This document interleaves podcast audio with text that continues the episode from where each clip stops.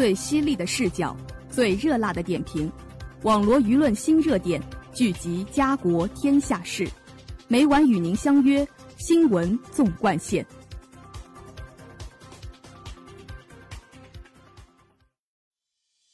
新闻每天发生，视角各有不同。欢迎收听今天的新闻纵贯线，与我一起聊新闻，说天下。我是主播张婉婷。今天由我为大家带来最新鲜的一周回顾。下面请听第一则资讯：二零一九年全国两会上，全国政协青联界别关注网络直播中的未成年人保护问题，建议对未成年人担任网络主播作出明确的禁止性规定。近年来，网络直播行业迅猛发展。据二零一八年十二月底发布的《中国互联网络发展状况统计报告》，截止二零一八年六月。我国网络直播用户达到四点二五亿人，较二零一七年年末增加两百九十四万人，用户使用率为百分之五十三。青联界别调研发现，直播平台门槛低，涌现一大批依靠低俗内容赚取流量、谋取利益的主播。直播评论区也频繁出现不雅内容。青少年，特别是未成年人，正处于道德习惯养成的关键时期，辨别能力不强。观看这类直播会误认为这些行为可以成名获利，甚至会效仿，这对他们的价值观形成造成极大的负面影响。此外，青联界别认为，未成年人缺乏个人保护意识，在直播中可能被诱导泄露姓名、家庭以及学校等个人信息；另一方面，可能在不知情的情况下被他人摄入直播画面，个人隐私泄露将会给未成年人带来很多潜在风险。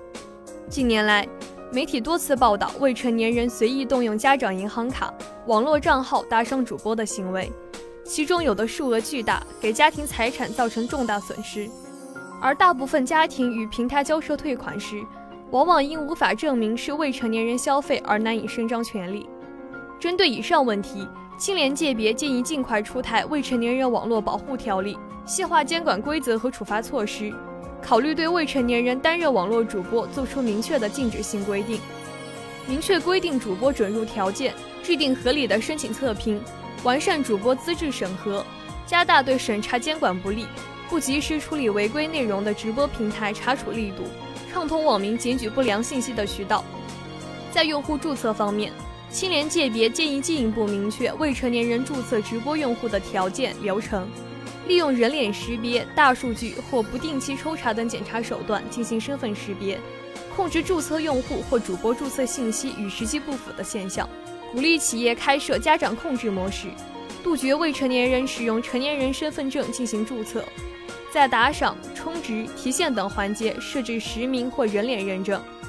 限制未成年用户实施上述行为。技术方面，青联界别建议加快技术创新，完善内容审核。提升对网络主播信息、直播内容、评论区内容的审核及时性和有效性。此外，青联界别建议建立网络直播行业协会，制定行业自律公约，强化网络直播的行业主体责任和社会责任，积极配合政府监管，促进优质内容技术分享，加强直播行业自律。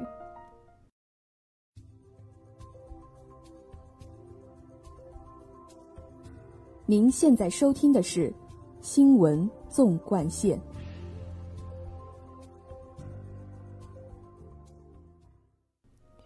下面请听第二则资讯。三月八号上午，中共中央总书记、国家主席、中央军委主席习近平参加河南代表团审议。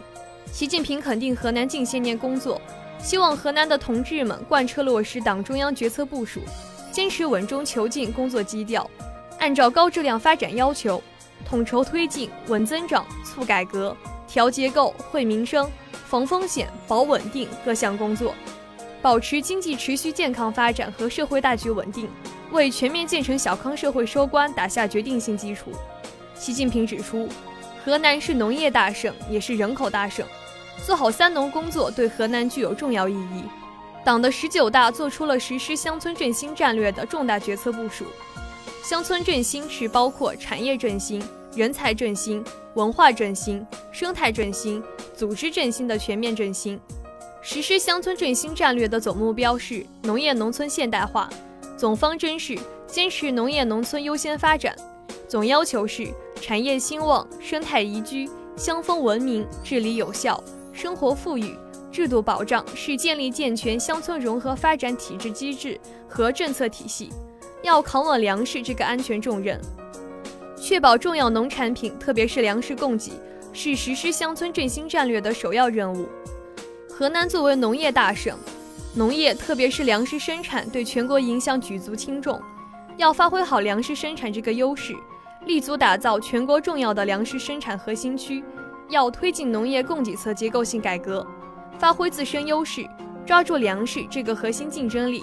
延伸粮食产业链，提升价值链，打造供应链，不断提高农业质量效益和竞争力，实现粮食安全和现代高效农业相统一。要补齐农村基础建设这个短板，按照先规划后建设的原则，通盘考虑土地利用、产业发展。居民点布局、人居环境整治、生态保护和历史文化传承，编制多规合一的实用性村庄规划，加大投入力度、创新投入方式，引导和鼓励各类社会资本投入农村基础设施建设，